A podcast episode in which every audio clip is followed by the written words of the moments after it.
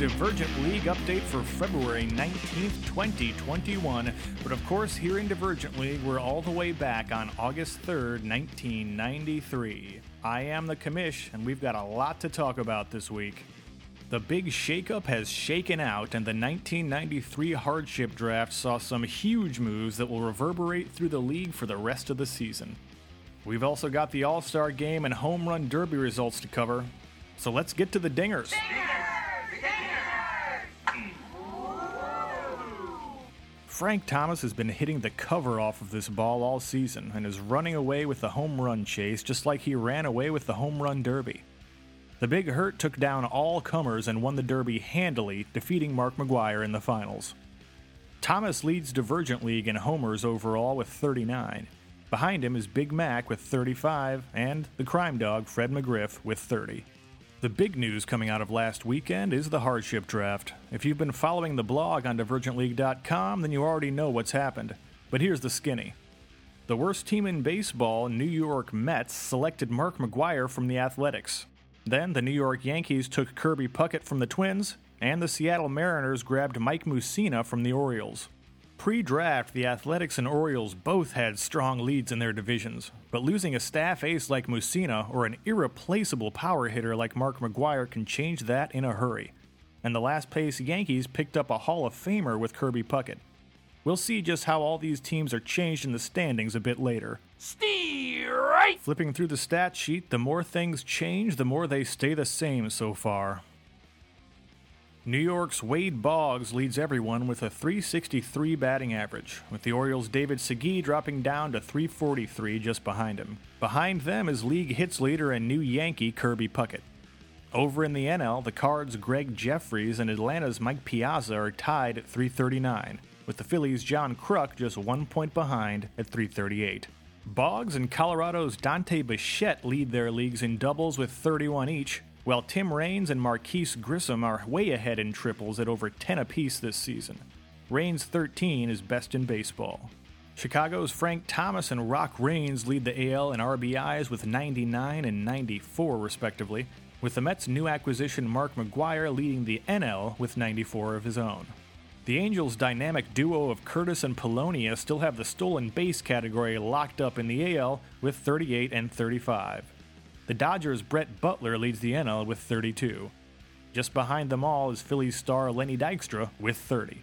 Orel Hershiser leads the league in wins with fifteen for Los Doyers, with hardship pick Mike Mussina leading the N L at fifteen and three. The Orioles' Greg Olson leads everyone in saves with forty-two.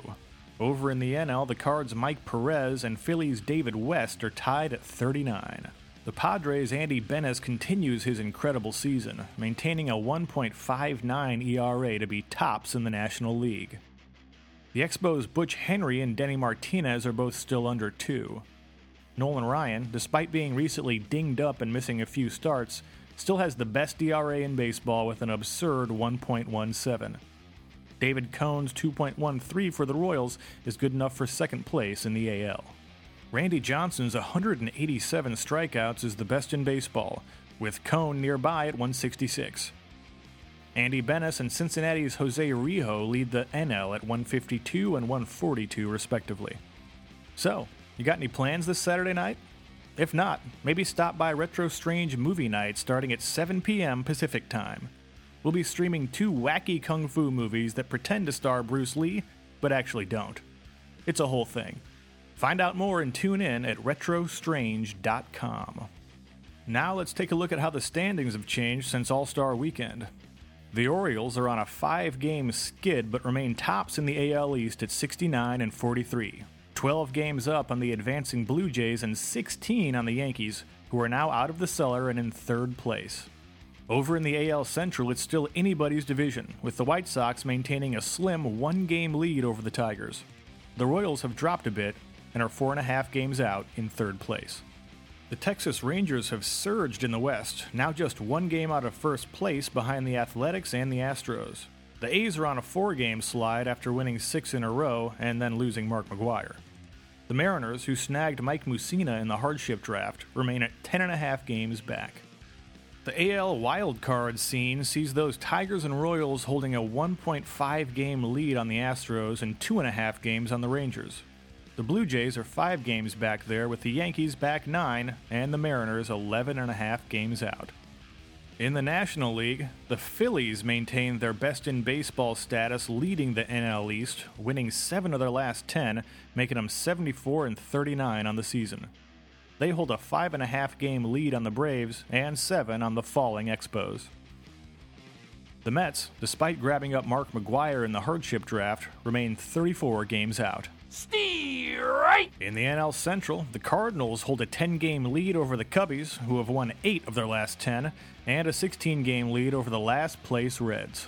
Way out west, the Giants are still ahead of the second-place Dodgers by five games, firmly in first place. The N L wildcard chase sees the Braves and Expos with a strong lead, and the Dodgers and Cubs both eight and a half games back.